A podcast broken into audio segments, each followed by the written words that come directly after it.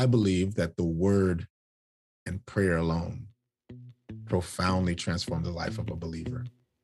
If I can empower every believer to just discipline themselves and put that word in front of them, it'll transform their life. You're listening to the Pocket Pulpit Podcast with Sarah Kinzer and Hector Martinez, part of the TCD Podcast Network. Well, hey everyone, welcome to the Pocket Pulpit Podcast. Uh, we're back today, and uh, just a, a, quick side note you may have noticed we've got a, a little piece in the intro now, uh, part of the Church Digital Podcast Network, and just so excited to be a part of that project um, just continuing to see this uh, exploration of digital ministry grow. Uh, just different ways that people around the world are using social media and the internet as a tool for ministry and really seeing some powerful stuff that God's doing in the middle of it. And so today we have with us Dr. Isaac Petit Frere, who uh, is somebody that we've we've been watching for a little bit and just super excited to to have on the show. I, I'm excited for for what you'll hear today. I personally have been so ministered to him this last week, just to his content online, and, and so excited to see. Um, Dr. Isaac is uh, he's had titles like producer, pastor, professor, uh, and from the outside looking in, it's impossible to miss how God has used all of these things to develop him into what we see him as one of the most powerful persons of influence on social ministry today. Uh, we're very excited to talk to you today, Isaac. And so, if you could just tell us a little bit about who are you, who are your people, what does your life look like right now? Hmm, wow. Um, thank you for that introduction. Uh, I am humbled by that. A little bit about me. So, born and raised in South Florida, got a wife, beautiful wife, and three kids. My son, Ellison, who's the eldest, is 10 years old. Israel is seven. And we now have a nine month old little baby girl named Theo. So we've got a little gap there. So like when we felt like we were getting to the next stage of life, it feels like we're starting all over again. Uh, but it's amazing and it's beautiful. And you know, family's occupied a big chunk of my life in the last year, year and a half. And so uh, a big part of uh, what I'm what I'm doing now. I think for me, it's you know, ministry has always been a unique sort of, I would say, entrepreneurial endeavor. Um, and the reason why I say entrepreneurial is because I've always been wired in a way to think about how to do things differently. Like, what contribution could I bring to the kingdom with the message that God has given me? And so, you know, we we started online church, which was it was initially it was an online ministry. It was called the Font TV, and the Font TV grew into this sort of movement in of itself. And we were like, okay, what do we do with this? And and so we, you know, the Font TV became a community of groups. We started doing small groups. We try to connect with churches and say, hey, we're gonna, we're gonna catch the fish and we'll give it to you guys. You guys can scale them. Um, you know, we were in a church, but we we're a ministry. Uh, but of course, the people we caught the fish, and then you know the churches were like, I don't think the fish want to stay here. I think the fish want to be, you know, a part of what you're doing. I was like, well, but we're not a church. So it's like, okay, well, what do we do next? And so we we started online small groups. And that was kind of our thing. We we wanted to we called them at the time. Uh, you know, this is hubris, of course, but we called it at the time um, transient faith community because they didn't have a church. You didn't know where they were. We didn't know what was next. We just knew uh, we we we have to disciple you in some form or another. And so we started small groups, and then that turned into engaging on mission for the city. And then I had a group of pastors who came around me, and they did a uh, I call it a holy intervention. Sat me at a table and asked me, said, "Well, well I, Isaac, what are you what are you actually doing?" And I was like, "Well, uh, we're we're just proselytizing the gospel of Jesus Christ. We're preaching the message of Jesus, um, and we're discipling this transient faith community, and we're going to engage them on mission to see the renewal of the city that they're in." And then they were like, "Okay, so how is that not a church?" And, you know, I mean, of course, it's when they asked me that I finally realized I was like, well, because we don't have church on Sunday. and so it, it, was it was as I was saying it, I realized how ridiculous the idea was. And we had to actually go back and revisit all of it and say, okay, we became a church without any intention of becoming a church.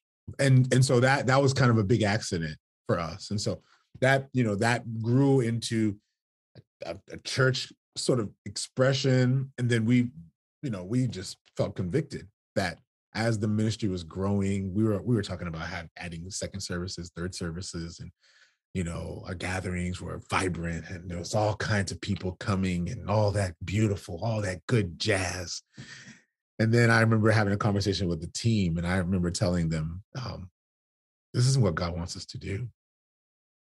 And so we're we're talking about all this success, and they're like, "What? What?" It's like, yeah, I, I, we we lost our way somewhere along the way. We became a church with just a service, and the service has become like that. The service has taken over everything. We're not even discipling anymore we're just we're we're expending all our energy our resource our effort everything into a gathering like no that's not what god called me to do and that's not what he called us to do and that's not how we started the font so we decided it was time for us to shift gears and it was time for us to transition back to becoming a more online centric expression more group focused expression sending groups on mission discipleship all that good stuff. We had no idea what we were doing. We still don't know, but we were just trying to figure it all out. And then we're we we're trying to figure out what the language was for that. We're trying to figure out how do we communicate that because now I'm about to let a whole bunch of people down who love what we're doing here, but this isn't it. This isn't what God called us to do. And it took a while to get the team on board. Then once the team got on board, then it was like, okay, I just about to spit all this craziness over to the rest of the community, and everybody's gonna feel like the church just shut down on him because he's he wants to cancel church on Sunday and he wants to focus on discipleship. And and so, you know, I, I was wrestling with that and wrestling with how to communicate all of that. And then COVID hit. Mm. Yeah. And the church doors closed. And then I was like, thank you, Jesus. Yeah. yeah. It was one of those weird things, you know, because, you know, and I've said this before, like I've got pastors who said, you know, um, you know, how's the season been for you? This had to have been so, you know, because it, it is a difficult season for a lot of pastors who who have churches and I mean pivoting and adjusting. All that's been really difficult. And you know, I've had conversations with pastors and I know how painful and how difficult it's been. But then I feel bad because then when they ask me, well, how has it been for you? And I'm kind of like, it's been actually very good. you know, it's like it's been it's been one of the most fruitful times for us. So all that is to say, you know, we what what has the you know what has the season been for us? We closed our doors the week before um, the cities were closed because of COVID. So it was divine providence. It was it was a divine thing. We just saw it as a way. We just saw it as God saying, "Hey, you were you're right where you need to be." And so now we're just figuring this out as we go. We're figuring out what church online looks like. I know church doors have opened. We still have not opened a weekly gathering. It's been two years. And yet we're seeing growth. We're seeing flourishing. We're seeing a lot there. So we're just exploring right now. What does what does ministry online look like? We're thinking about a, a, a theology of space, a theology of digital. Um, we we're we're past the paradigm of looking at technology as a tool um, because technology isn't a tool. Like social media, you know, most churches treat social media as if it's a tool that we use to broadcast our message. Social media isn't a tool. Uh, the paradigm is that social media is a space, not a tool to use, but a space to occupy. And so once you begin to think of it that way, then you begin to realize that the mission field is Twitter. The mission field is Instagram. The mission field is talk, TikTok. So how do I occupy that? Um, because I think then once you reach that paradigm, then it changes your whole approach yeah. to, to, to, to technology. And so that's what we're exploring right now. We're actually exploring the metaverse. We're playing around with that. Um, but yeah, if you ask me what we're doing right now, that's what we're doing right now. we're just figuring it all out. We're, we're just a bunch of guys who don't know what we're doing. And we're just trying different things. And we're, we just have the courage to just take big risks and and so, yeah, the, you know, my my personal ministry platform has been just a big accident. I have to tell you that all the time. I have no strategy at all. it's just been a, it's just been a big accident, you know. Mm. And so, yeah. anyway, that's so how we got here. Yeah. How much of that feels like familiar, you know, like particularly say you're just, we're just trying stuff and that's like what Hector and I say. We're we're just trying things and we're encouraging like our hope is that other people will try things. It's okay to try things and have them work and try things and have them not work. You don't know if what you try will work or won't work or maybe it'll work out double than you thought. Yep. That's Yeah. it. Absolutely. Absolutely. And I think, you know, from a, a practical point, we we just don't know what this season, you know, really we're not out of it yet as, as a collective on any scale, city, global, America, like whatever scale you want to look at it, we're not out of this season yet. And so uh, there is still time to to jump in and explore and experiment and try new things and just that encouragement that like it, there's still time uh, to Mhm. to jump in. Um, before we continue, Isaac, what what platforms are you on? Like, where can where can people find you, and, and where are you seeing some of your ministry outlets right now? Yeah, so uh, I'm on TikTok. Uh, my TikTok profile is Isaac Frere. So Isaac, I S A C F R E R E. Um, Isaac Frere. Um, I, the TikTok story is a funny story. Um, and and uh, I'm on Twitter, Opus Frere on Twitter. I'm also on Instagram, Opus Frere on Instagram. And I am also on Facebook, Isaac Frere on Facebook. I'm on Snapchat. Isaac Frere on Snapchat. Um, and I'm on Pinterest. Isaac Frere on Pinterest. Yes. Um, I'm actually seeing fruitfulness in Pinterest as well. So there you go. That tells you uh, the platforms that we're reaching right now. Pinterest is actually a, a, hidden gem if you want to look for a space right now to make big impact. So anyway, yeah. Oh, and then YouTube. I'm also on YouTube. Uh, Isaac Frere on YouTube. So yeah, that's those are my platforms. We had somebody, I think it was maybe Doug Burch who said he tried Pinterest and it was like, oh, I hadn't even considered that that was a, a space to to be on other than to pit, other than to like make an idea board for my kids' birthdays like eight years ago. Yeah, yeah, I haven't yeah. Pinterest is um Pinterest is big. Pinterest is big. Uh Pinterest is making a transition right now with their media strategy. They're moving into Pinterest TV. So the TV platform now. You can do Huh. live videos on Pinterest. Uh Pinterest has community engagement tools, creator tools. Uh, so Pinterest is actually moving towards the content curation on the content curation. So Pinterest is a really powerful platform and it's just getting started. So there you go. hmm, what a Wow. cool update. That's a great a great little pivot too. With again trying something, moving, pivoting with the times and, and with where where we are going as a uh, just as as society. So that's Yeah. awesome. Yeah. Yeah. so I came across you, we came across you on on TikTok. And so like I remember I was sitting there and like either the algorithm was kind or the Lord was kind. And here I swiped up and here you came right up on my for you page. So I I was watching your stuff, followed your account and was like, this, you know, this guy's really cool. He's got really cool stuff and really good content and really good, a really good word. And it's undeniable that the content itself is well produced. And so it, I just was in, you know, engaging and watching. There would be days that I would get up and as I was getting ready for work, I'd throw on the live and just listen. And then I found that you had the Read and Rant podcast. And so I was at work about a month ago and you had an episode called Read It and Weep. And I was making a banner.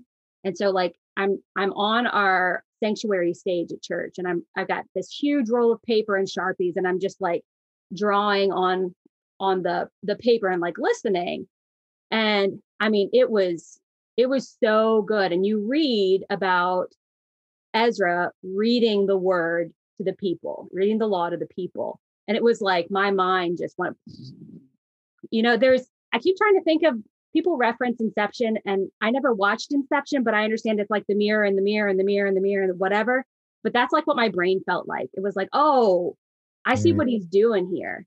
Mm-hmm. And and so like as we talk i do i want to lean into that episode because it was it was really powerful. Like if i hadn't already been on my hands and knees like doing the artwork i would have had to go down to my hands and knees it was just it blew my mind i don't want to admit to how many times i probably have listened to that thing but I've listened to it several times. And every time I listen to that section of scripture, like a new thing, I'm just like, wow, I hadn't thought of that. Wow, I hadn't thought of that.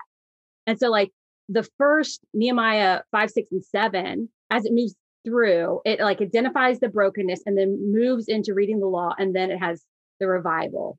So, in the mm. first three chapters, Nehemiah arrives at Jerusalem ready to build this wall to defend this city. And when he arrives, he encounters like several problems. So, first, there's this inequity and division within the people, and there's opposition to building the wall, both from within and without. And then, when the wall is built, the city isn't great and it doesn't have a good account or application of its leaders.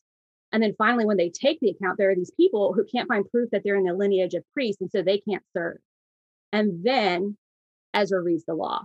So each time I've listened, I've seen parallels to our world today. But I want to know like, you've stepped onto the scene with the scriptures, like Ezra stepping onto the scene with the law. And so you must have identified a need for the word of God to be put in front of the people of God.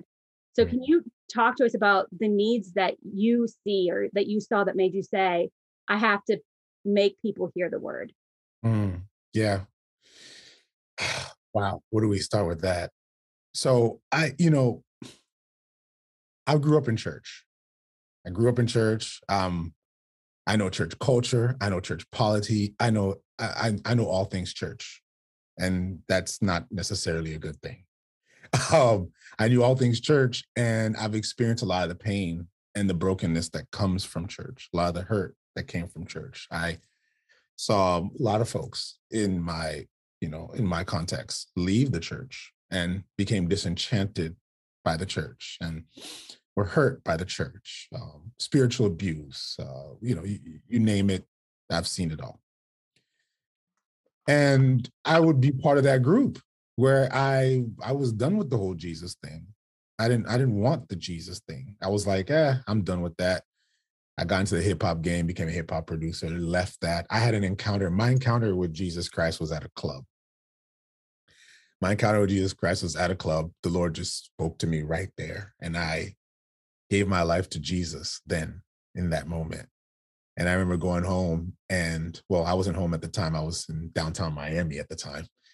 And I didn't even go back to the condo in downtown Miami. I went back to my parents' house mm. and I just spent time in my room. And it was when I spent time in my room, I remember just asking the Lord, Lord, just take me. Like, tell me what you want from me. What what do I do now? I don't even know. Like I'm lost. Like I I, don't know what to do with with this new new experience. I, I don't know what to do with. I was filled with the Holy Spirit right there, and I didn't know what to do with it. I had no information for that. I had no context for that. I had no reference for that, and that left me for at least a day in a state of utter despair. I've always said this: like I gave my life to Jesus, and I fell into depression the next day. because I just didn't know. I didn't have answers. I, I, didn't, I was, I was dying to myself. Mm-hmm. And it was a Bible that was sitting on the on the dresser that I hadn't I hadn't seen that Bible. I hadn't opened it in I don't know, a decade, who knows for how long. And it just sat there. And it was a Bible that my mom had placed on that dresser. And when I came home that day, I just walked into the room and I opened that Bible for the first time for myself. And I remember reading that Bible and I remember what the Holy Spirit was doing to me. I mean, I, I opened it up and it was it was God. It was God's direction, God's providence, God's wisdom. The great shepherd led me to the book of Romans. I had no context, didn't know Romans was where I was where I needed to go, but the Lord knew where I needed to go at the time that I was in, in the state that I was in. And I remember for three weeks reading and weeping. I remember reading and weeping, weeping tears of sorrow, then tears of joy and elation, and the gospel is coming alive. And I'm, it's like it was all coming together in a way that, you know, the only explanation for it is it was a supernatural encounter with God through his word. And mm-hmm. as I'm encountering it, I'm, I'm experiencing this, it was like it was all brand new. I grew up in church and I didn't know any of this stuff. Yeah. I grew up in church. I'm like, how come nobody told me about this? Yeah. I grew up in church and I, I literally, I was, I, I mean, I went to sermons. I heard plenty of sermons, plenty of preaching, plenty. And I just didn't, I was like, this is all brand new. And so, and mind you, I'm the son of a pastor, right? And so it was like, was this said before? Like, did I did I miss something? And and so my journey with Christ, my early journey with Christ, was with no assistance at all. All I had was the Bible. That's all I had. I didn't have a YouTube, I didn't have YouTube videos, YouTube preachers. I didn't have, I didn't have, you know, the guy that everybody, you know, goes to to listen to. I didn't know who any of these guys were. I didn't have reference from that because I grew up in a, you know, wildly Pentecostal Haitian church. So, you know, we didn't know anything other than that. So I didn't know any, you know, American, quote unquote, American preachers, even though I was born in America. I didn't know anything. And so all I had was that. And the word itself transformed me with the power of the Holy Spirit, transformed me, changed my life, turned me around. And it wasn't until I began to mature, because it took a while to get there, but when I began to mature in the word, I began to see the blinders on the church. Like people grew up with this perception of church culture, like the business of church, the activity of church. But like me, they heard a lot of sermons, but didn't know his word, didn't know Jesus, mm. and didn't have a clear understanding of the profound implications of what Jesus actually accomplished. And so I knew that if if I would want to see true transformation in people, I would have to just lead them to the word. Like not lead you to my eloquence and my ability to articulate the message and teach it and all that. If I can just get you to open your Bible and read it for yourself, if I can get you just to open it and look at it and see what it says, and yeah, I can I can help you journey and and honestly, that's always been my philosophy with with Opus Frere. My vision for Opus Frere is just to see people do it with me. Like pray with me. I know I, you know, I post a prayer every morning and I know people sometimes have criticized and said, well, you know, nobody needs to watch you pray. I'm like, well, you know what? It's a blessing for the person who doesn't feel like they can pray. And because I'm praying, they're bowing their heads and they're praying as well. This is a door. I'm just a gateway drug to God. If I can, if I can get you to just pray and see, hey, you can do this too. You don't, you don't need me to do this. You can do this with me. Then I've accomplished everything I needed to accomplish. I did the read and rant because I wanted people just to read with me. Like just read. Like, I, you know, don't don't even trust anything I say. Like, and I've said it even in my read and rants. I was like, you know what? I know people sometimes can say, "Hey, I love his perspective," and you know, and and all of that. But I've said it multiple times, and I I still say it even till this day. Like, I'll start a read and rant. I'll say, "Hey, as long as you you're here for the reading and you want to, you know, log off after, that's fine with me. I just want you to pray and ask for the Lord to speak to you in this time as you read along with me. And so I say that because I believe that true transformation in the church comes when people are actually exposed to the word of God in a personal way, not from what a guy on a pulpit tells them that the Bible is saying, but just for you to read it for yourself. The scriptures that make wise and simple. And so that's why, that's why I, I, I place priority on the word. I believe that the read the reading of the word is a is a supernatural activity. Just reading the word itself is a supernatural endeavor. You are engaging with God in the reading of the word. And so if I could just get you to learn to do that, it would transform your life. And that's that's that's what got me here. That that's why I do what I do. And that's that's my motivation. Um and then the other motivation for it is is it took time for me to get there, but I've I've learned that the lion's share of the cases of abuse or sheep being led astray. And when I say abuse, I'm not talking about, you know, I'm talking about spiritual abuse, manipulation, that that sort of abuse. Or being misguided or being misled or falling into false teaching or false doctrine. It's all rooted in the fact that we as ministers have postured ourselves as spiritual professionals. And so we're the professionals who we we're closer to God. And we've got much better insight than you do. So come hear what we have to say about what the Bible says, as if you don't have the same access to God through Jesus Christ, as if you don't have the same access to what we have.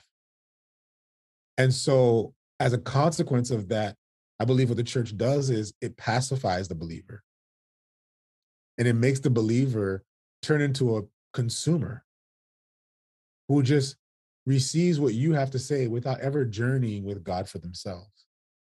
And so that leads people astray because the only I need an authority to tell me what I'm supposed to be doing, what I'm supposed to know, and how I'm supposed to live, rather than just engaging with God to know that I am the written epistle.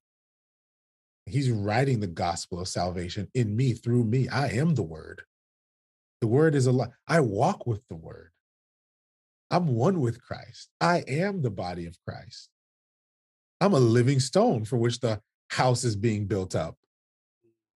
And so when we reorient people to the word, we empower them to actually discern and to test the spirits, to test the spirit of the word that's being taught to them, to superimpose whatever message they're receiving in the moment within the context of the totality of the text. Because that's what changed my life.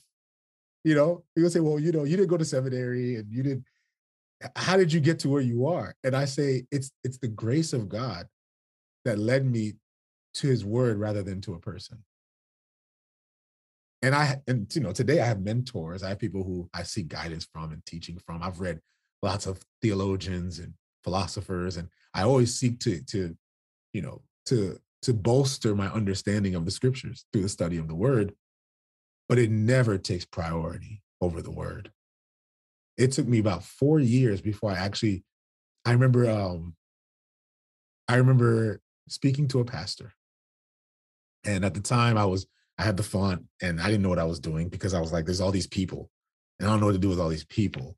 And they all keep coming to my broadcasts and and my gatherings and I don't know what to do with all these people. And I felt lost in it because I wasn't I wasn't equipped to pastor.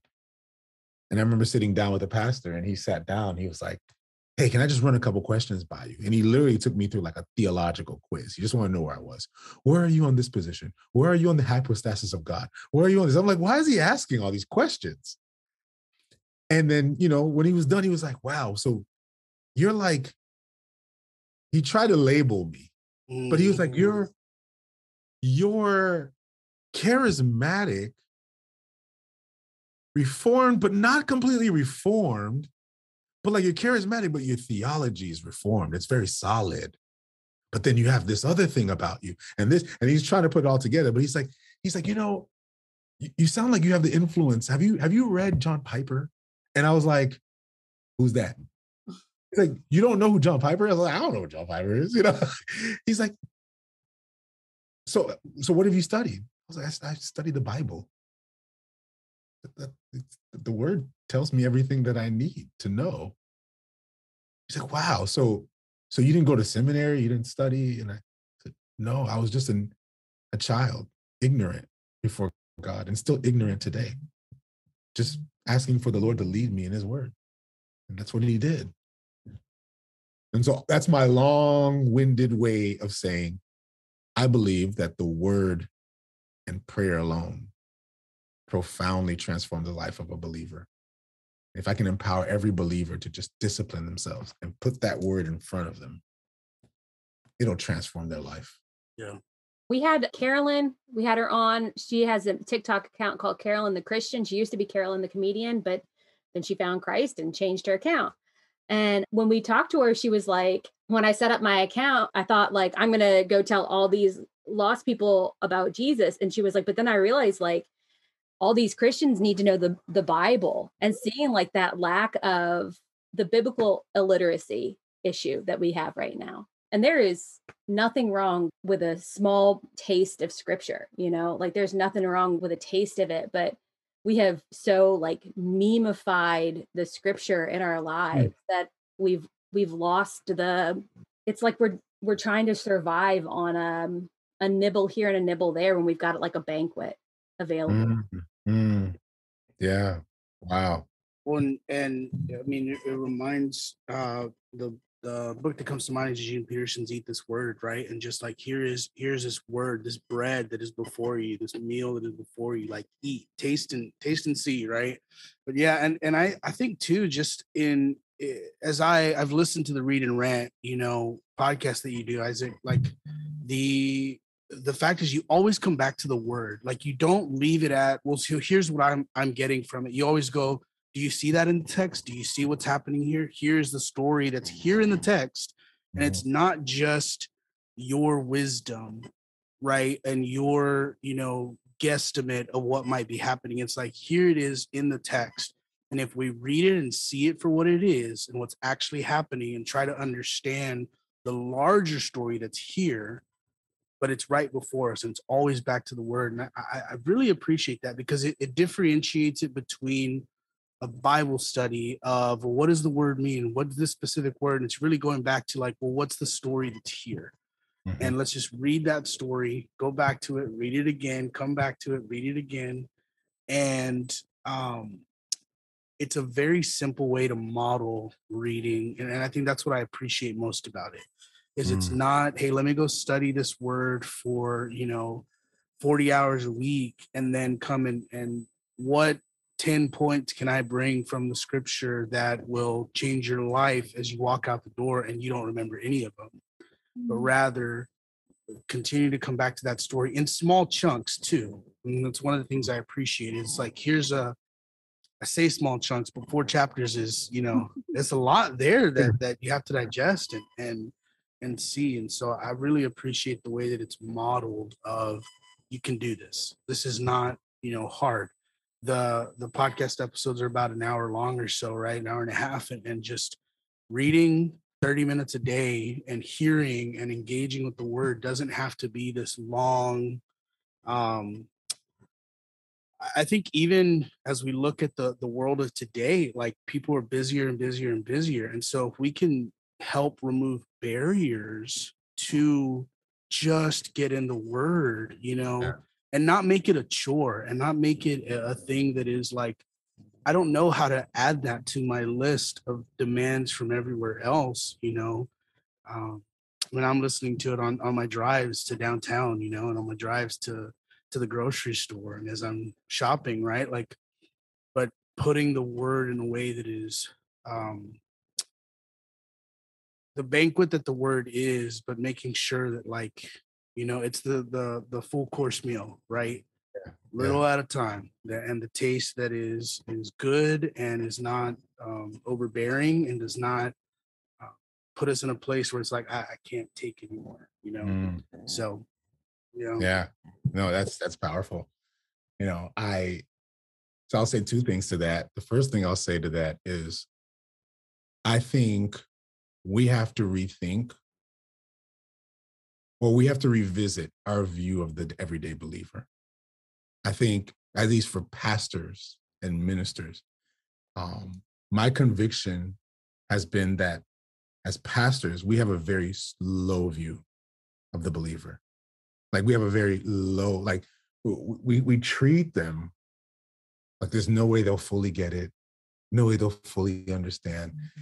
and it's informed how we teach it, it informs how we share the word and and so what i've learned is when you put the word in front of people they get a lot more than you think and they learn a lot more than you think if we would just change you know it's like you know you know i have a 10 year old son and i've got a 7 year old son I know what my 10 year old son can handle. I approach him differently. I'm a homeschool parent as well. So I homeschool the boys and I'm the math teacher. I know how to approach Ellison with material and how to approach Israel with material. But if I came to Ellison as if he was Israel, who's my seven year old, right? He'll he'll operate, he'll function at the level that I'm coming at him with because that's all I'm that's all I'm offering. But if I think highly of my son. Say, hey, you know what? As a 10 year old, you should be doing division. Maybe we should actually play around with a little algebra as well. Let's see what that looks like. Challenging him allows him to grow. And I think the reason why many believers don't grow is, and this is the part where I, believe the clergy, and I, I hate, when I tell you there's a word that I hate, I, I hate the word clergy because it creates a separation as if we're like some sort of like elite group of people. But I think if we would just change our perspective of the parishioners in our pews, like the people that we preach to, people that we teach, there is a space to just give the bite-sized piece, right? There's space for that. But there is an appetite for people who just want, hey, give me, give me the big chunk. Like give me the whole thing. I'm saying this because, and I, I know, you know, you may have some pastors who hear this, and I, I don't want to come off as condescending. And only here's why I say that. Because I'm saying this to the old me. This was an this was a complete accident for me. If you if you asked me, I don't know, three years ago, I probably wouldn't be talking like this. I learned through my experience on social media. It's taught me so much. The Read and Rant podcast is a big mistake. It was not planned. It was just one thing after another thing after another thing.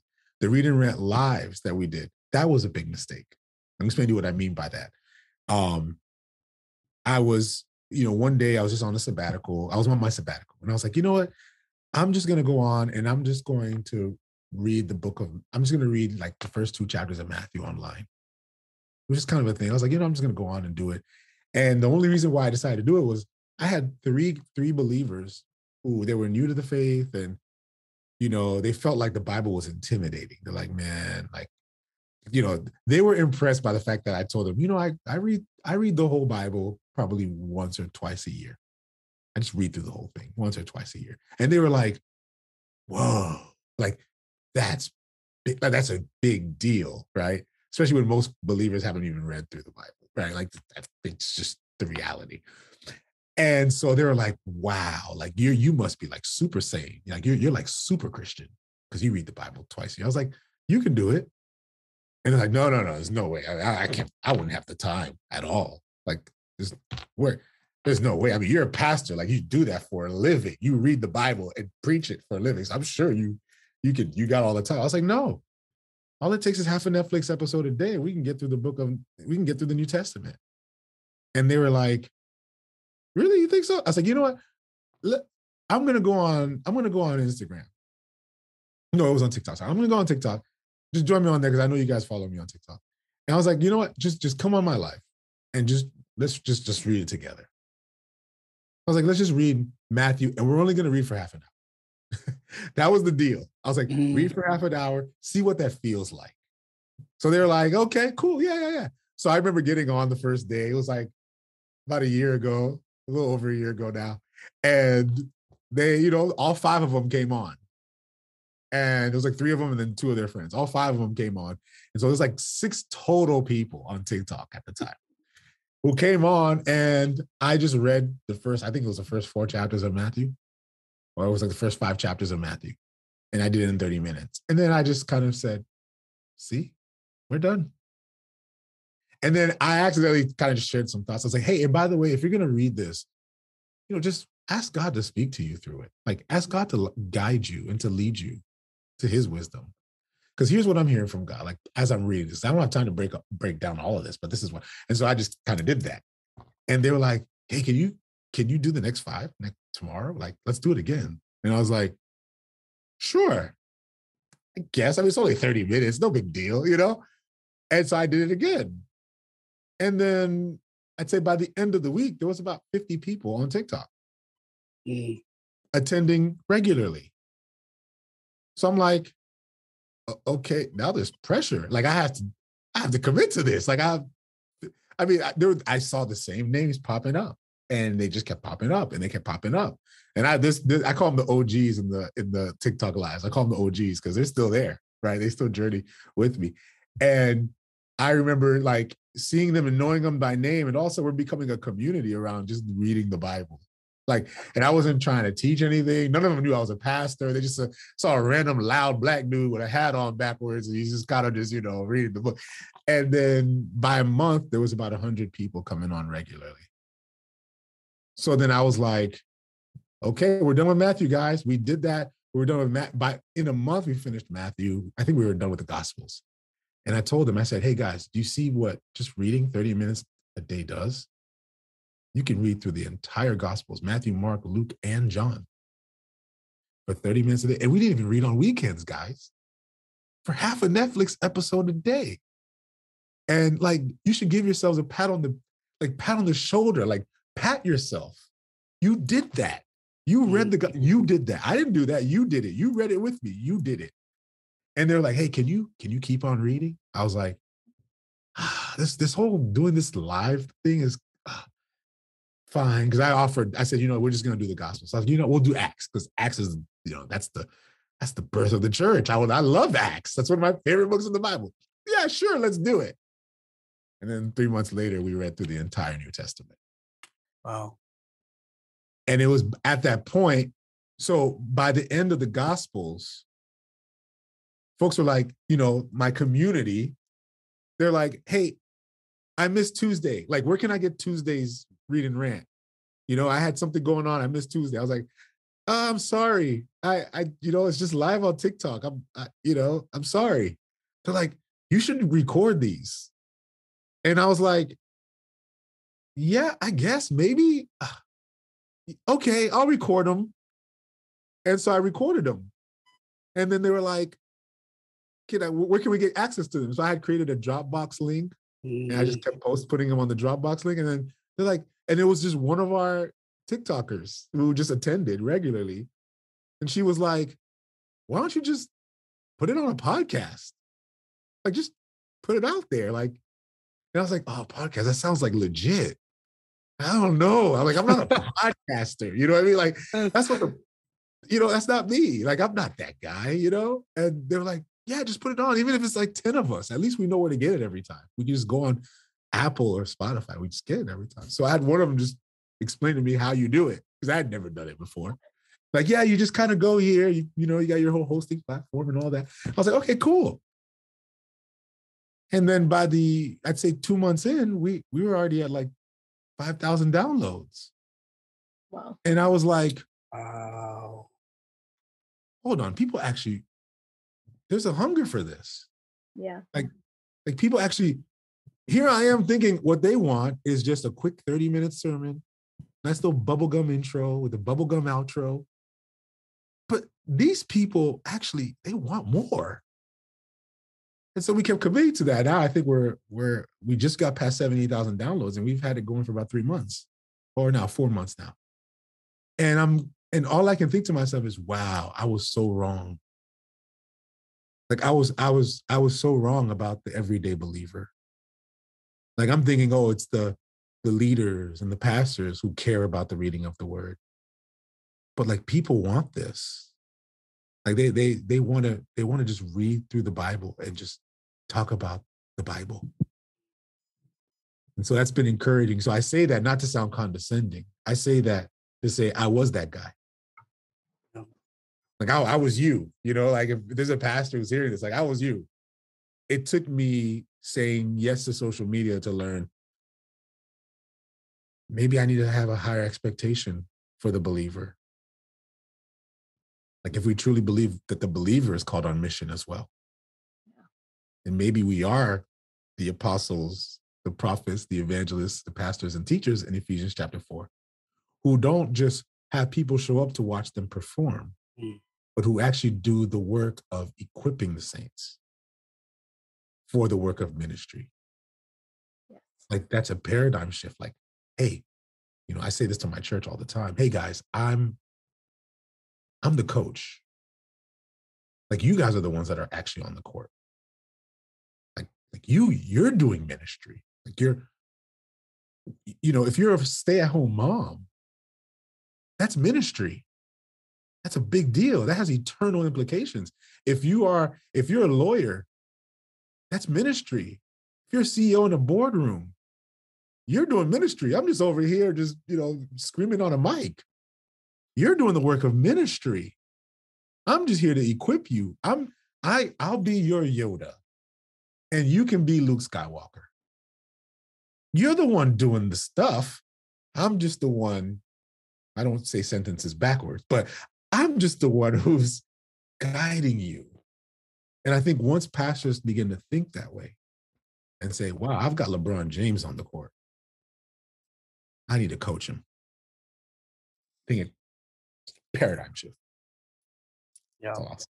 Yeah, it reminds me one of my favorite um scriptures to think about as as a ministry leader and and I remember when I heard it um preached I was listening uh it was children's ministry leading leaders in children's ministry and and the, the speaker um went over Ephesians 4 uh, Ephesians 4 11 talking about uh, and he himself gave some to be apostles prophets evangelists pastors and teachers to equip the saints for the work of ministry to build up the body of Christ until we all reach unity in the faith and in the knowledge of God's Son, growing into maturity with a stature measured by Christ's fullness.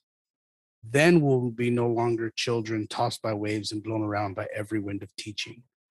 And and and he go, you know, Paul go on, but but the pastor just he just said, like, look, you want mature disciples, you gotta you gotta model ministry and you gotta give them opportunity to grow because if if you don't you stifle their growing like this isn't about growing someone mature enough until you think that they might be able to handle ministry it's like no you model and walk with them as they grow into mature disciples so that we all grow into mature disciples so that they start discipling the, those that are in your your midst and mm. the thought that comes to mind to me as, as you were talking isaac is that you know, so often we take the scripture of, you know, some of you are trying to eat meat and you should be eating milk. You forgot the, the milk. And what we don't do is go, well, what's the inverse of that?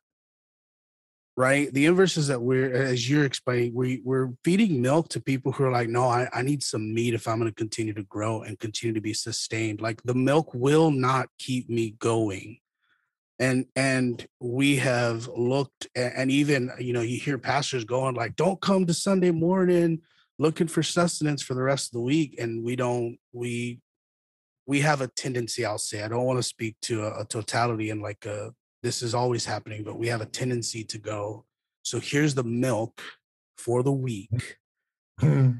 and come back sunday for more milk. Instead of going here i'm gonna give you some milk and i'm gonna lead you to the meat and you can go eat the meat you know, on your own and, and like I'll help you out a little bit as you're doing.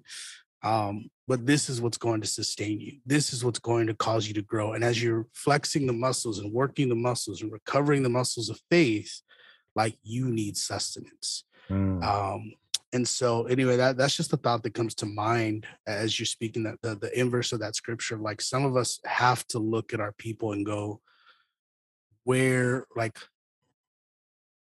I had a conversation with someone the other day and, and they were like, I don't know how to cook. What do you mean you don't know how to cook? Yeah, like I do oatmeal every day and I could cook an egg, you know, but I don't know how to make a meal for myself.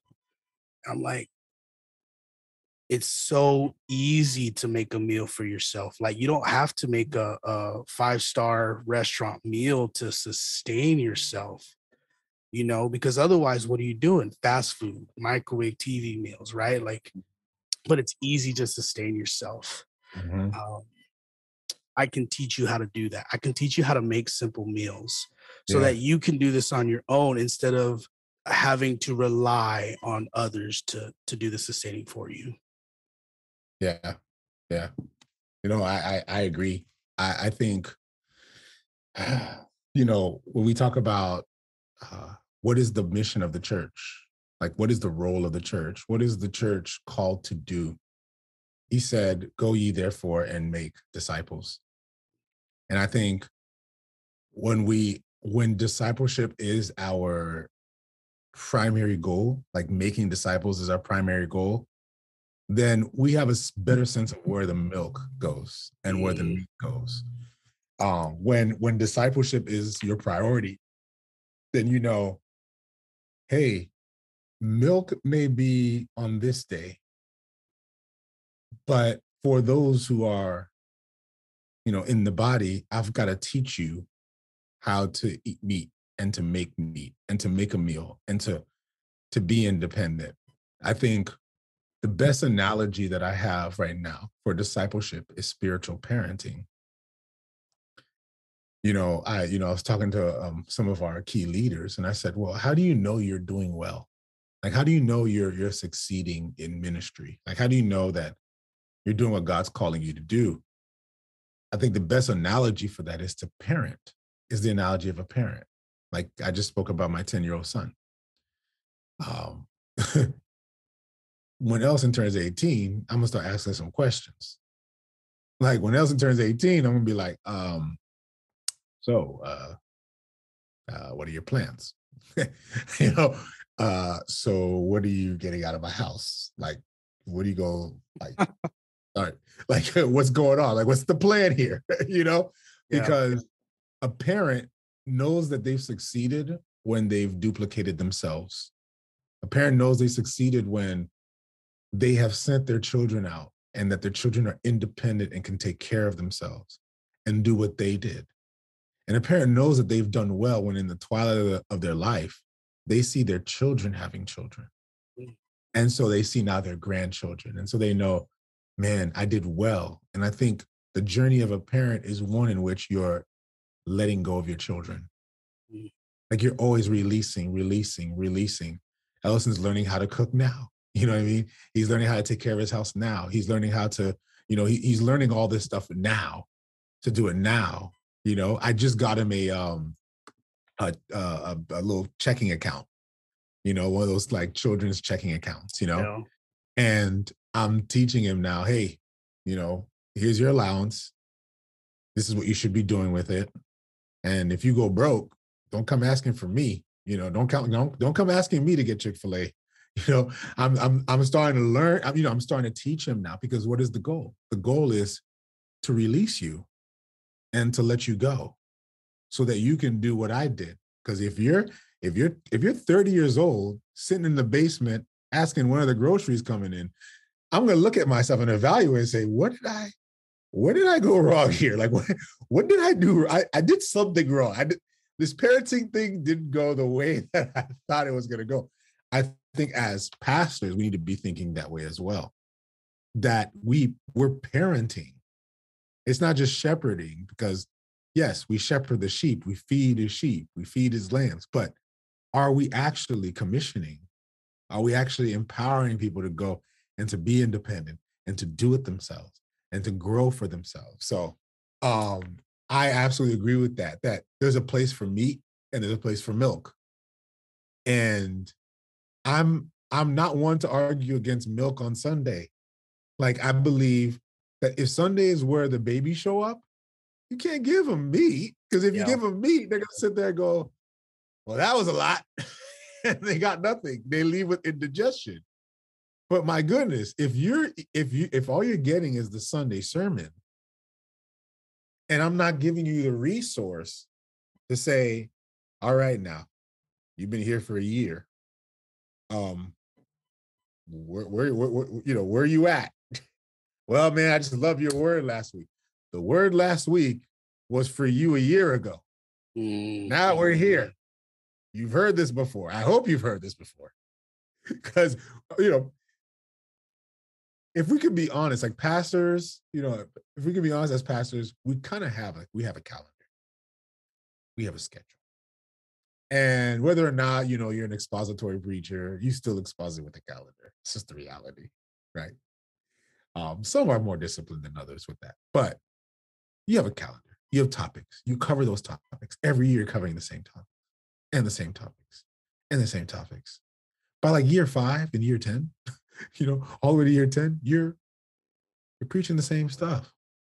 So the same people are there receiving the same message over and over again. You have to ask yourself the question Have you been doing your job of sending your children out to go have grandchildren? And so, yeah, I think you need to just create a space for meat. Um, and to teach them now that you have meat, now that you got bacon, cook it. Mm.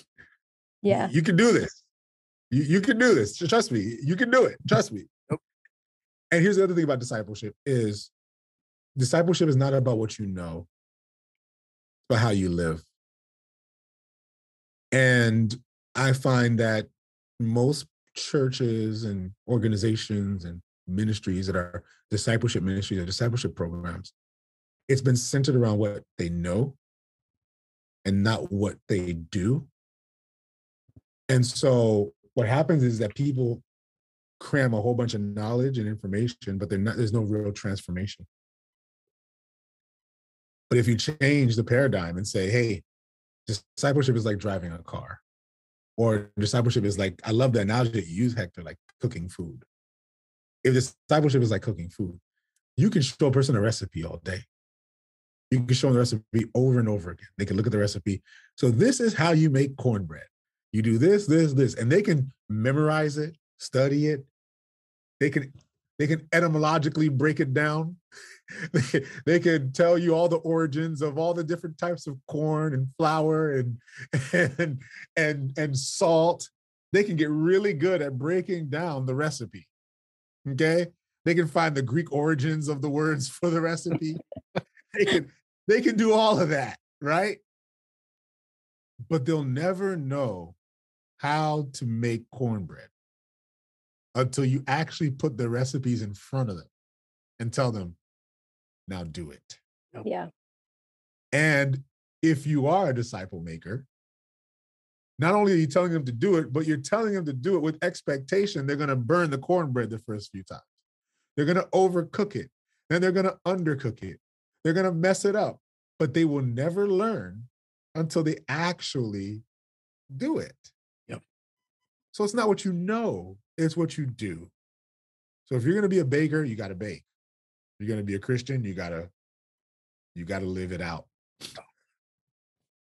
So you have you have um I mean I've sat in I I looked the other morning and when I was on the live and it was like a, a couple hundred people sitting there listening and you have all these people who have listened later on the podcast and um so do you know that they're cooking do you know that they're going and applying? Like what what have you heard that lets you know that it's not just they're consuming but they are they're picking up your ingredients and and heading out to to serve others?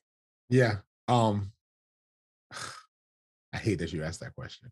Oh sorry Cut that out. Cut it. Just cut it from the conversation. Goodness, Sarah, this was going so well. then you go and ask that question. well too bad I'm out of here. This I is already did. done. yeah, I'm frustrated. Like I'm, I'm done. um, I know I say that because I think this is the wall or the crossroads that we're hitting now. Because I, I think once you get into the arena of now you're here, I'm going to challenge you to do more.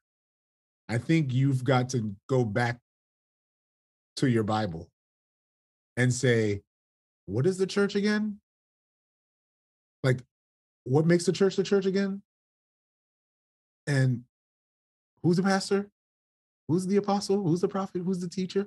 Who's the one who's equipping? Who's I- I say that because right now, I've got my online church, right? I've got my ministry. The font is my church. My personal ministry is Opus Frere. And my challenge, and I'm saying this out loud, this is going to get me in all kinds of trouble, but I've already spoken to even our core team, is I'm kind of running into the difficulty of while, while my personal ministry helps inform, helps inspire, if I shift over to accountability to do, how does that, what is that distinction now between what I do in my church already and what I do through this ministry? And so, because again, if it if it becomes about accountability and okay, now now that you got it, are you doing it? Are you living it out? Who's holding you accountable to that? Who it becomes now a church. It's a community.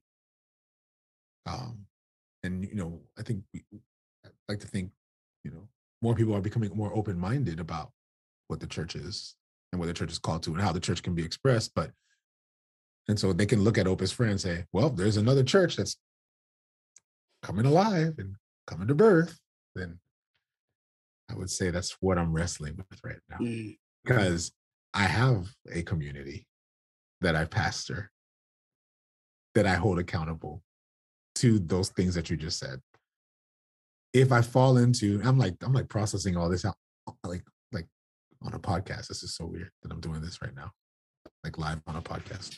um, but I, I, you know, but again, I'm a full disclosure guy. I, I'm always wide open. I, I know that the next step is accountability. I know the next step is I don't want you just to simply come to my platform and receive the message and receive the word.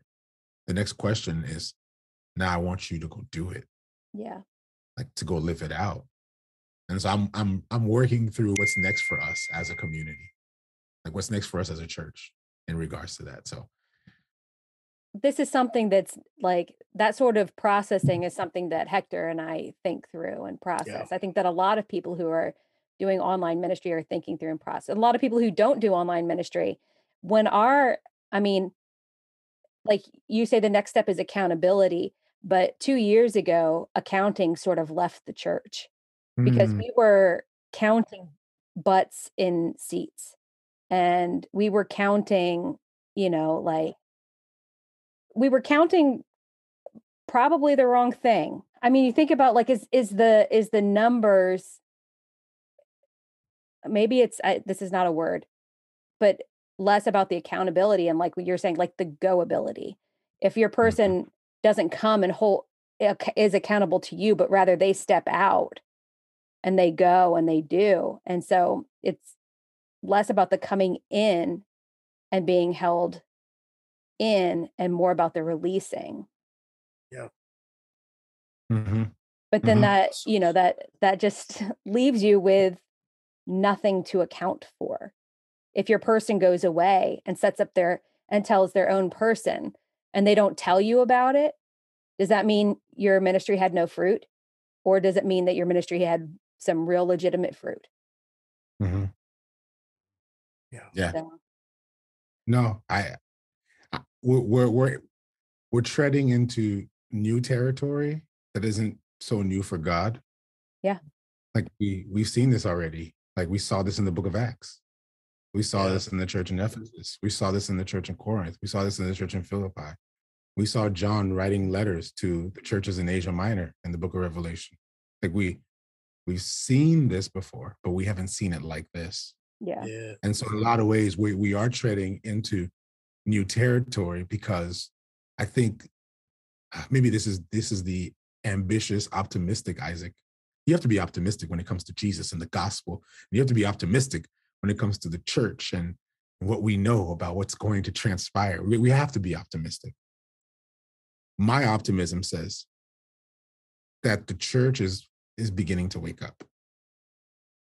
That's my optimism. And I know some some guys can be a little bit more pessimistic in my, you know, my little circle and they're like, oh no, these churches are like, no, the church is waking up because the church sees that it's dying. The institution itself is, I mean, we can read, we, we've read the papers, we've read the Barna studies, we've read the, um, the Pinetops research study. We've, we've read all those.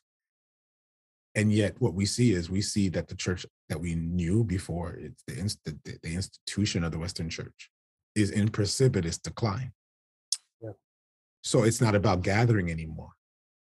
Like I see a lot of pastors now changing their language, like, well, it can't be about gathering because they're not showing up.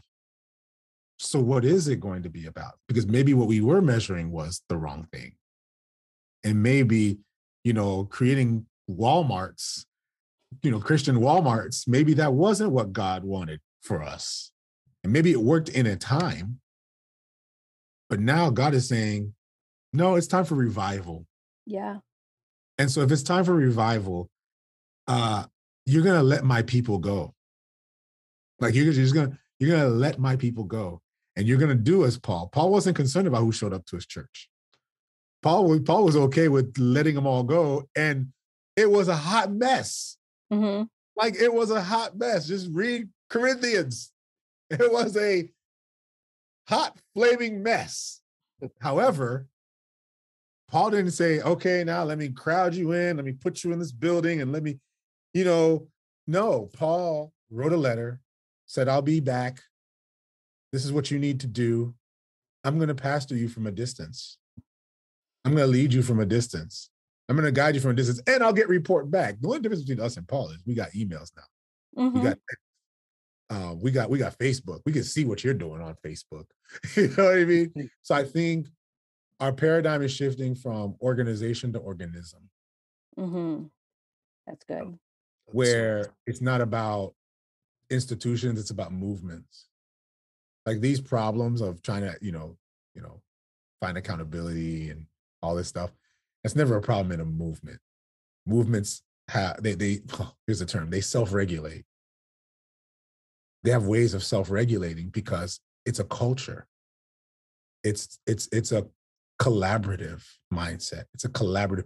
And so what is what binds all this together? What binds this movement movement together? It's the spirit of God. Like it's the Holy Spirit. Like when did we stop trusting the Holy Spirit? Like when did we stop trusting that this is not up to us? It's not our strategy. We have no idea what we're doing. And yet God somehow takes our crazy ideas and our sometimes they're even bad ideas, to be honest with you. And somehow God says, you know what? I'm going to work with this bad idea because I love my church more than they do. That's my church. And so I think that's where we're going now. I think it's it is it is exactly what you said. It's it's about goability. I think this next generation is going to be one in which it sees church not from not as a place that that, that you go to, but as a I'll use more secular terms, as a grassroots collaborative network. Mm. Yeah. That's I want to hear more about that. Um before we continue, I want to make sure because we're already about an hour in. Like, do you guys Yeah. have the time to keep going? I have four hours. Isaac, Okay. how many do you have? I, I actually got to go in a little bit. Okay, Oh, I- okay. I, can I can feel people scratching outside, like, "Hey, I need to get in here." well, so so we can we can continue um this conversation because I'm I'm so just uh, encouraged by by where we're going and and and I really do think I mean I, have I had a conversation last night and I, I'm just so encouraged as I've discovered online and discovered like the the this podcast and this movement and the DM group that I'm a part of and the the growing network that I'm a part of uh, of discovering that the Lord is opening doors to continue to equip, inspire, and disciple people that like this is a real thing, a real space with real people and where real impact can happen. And so I'm just encouraged by this conversation. Um, but I know you got to go.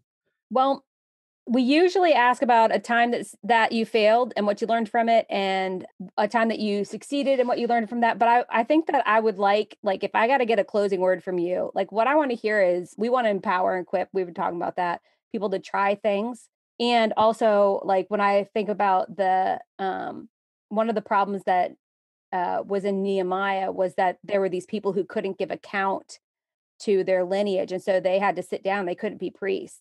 You know there's the danger there may be people listening to this and they're like what i want to do is put the word of god in front of the people of god. I want to do what he's doing i also know that the danger with that is that there would be like you say the damage the potential for damage because it is such a precious thing. It's so important that we don't say that the word says of god that which is not of god. Mm-hmm. Like yesterday i heard someone say god will not contradict the bible and i thought like well maybe technically it should be the bible won't contradict god. And so what word would you have to encourage people who want to put the word of god in, uh, in front of the people of god online and encourage in a way that that helps them be faithful to god and how they present the word Mhm. Um, Paul told Timothy, study to show thyself approved. Don't start teaching the word unless you're studying the word. Um, that's the first thing. The second thing is, is that Timothy had a Paul.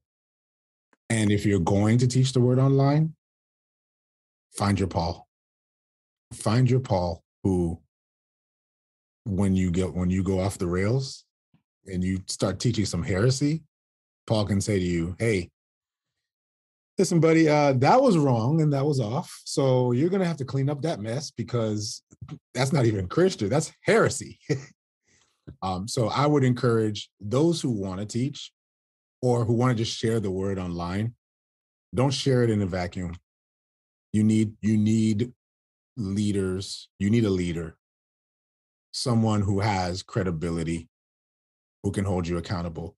Um, I was saying this to a, a friend of mine who amazing communicator, amazing communicator.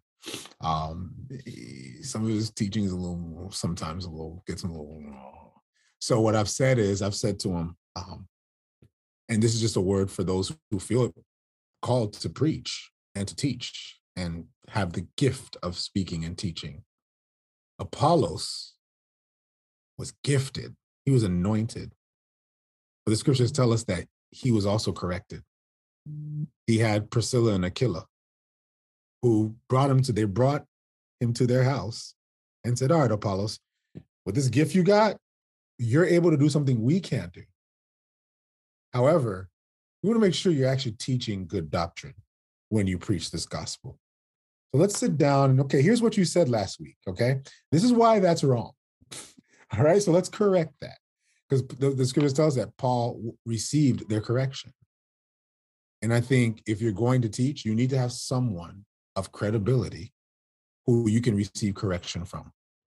And if you don't have someone with credibility who you can receive correction from, refrain from doing any teaching until then. Um, and that's mm. I have a I have about I have a collaborative of about 20 pastors now who cover over me. Okay. And I've said a lot of things that are reckless, and I get reckless a lot. And there are times where I've been corrected and I receive it with grace. I go, you know what? You're right. I could have said that differently. That that was a little off. Okay.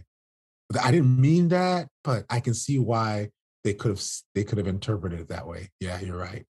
If you don't have that person in your life who can correct you and shut down your social media account, if you're off and incorrect and you just go off the rails, don't even get started. Because this is this is his church. Yeah. Oh, that's so good. Mm. Well, thank you, thank you so much for your time, and and there's so much. I I, honestly feel like we're gonna ask you to come back on because there's so no much that that we want to just continue to to explore and think about and and see and just continue to to see the way that that God is uh, using this space, shaping the space, um, and shaping His people, um, preparing them. You know, I think uh, the the scripture that comes to mind is like, pray that the Lord of the harvest would send workers. Pray that the Lord of the harvest, because the harvest is ready, the harvest is right. Um, you know, you talk about your story of Reed and Rant that the harvest is right. There are people there who are hungry and ready and just need to hear how can they be saved without hearing? And how can they hear without someone speaking? And how can someone speak unless they go? And so, yeah, I, I uh, just appreciated our your time here and just your voice and and what the Lord will continue to to do through your your ministry and and through that conviction of like it is the word of the Lord um, that that we as the church, the body of believers, need um, as our foundation. So, yeah, it's great. I'm encouraged by that, Hector. So encouraged by both of you. Well, we were, we are, and will continue to feel honored that you Absolutely. came on. Well, I look forward to another session. All right. Sure. Awesome. Too. Yes, yeah. very much so. Anytime. So. For sure. For sure. God bless you guys.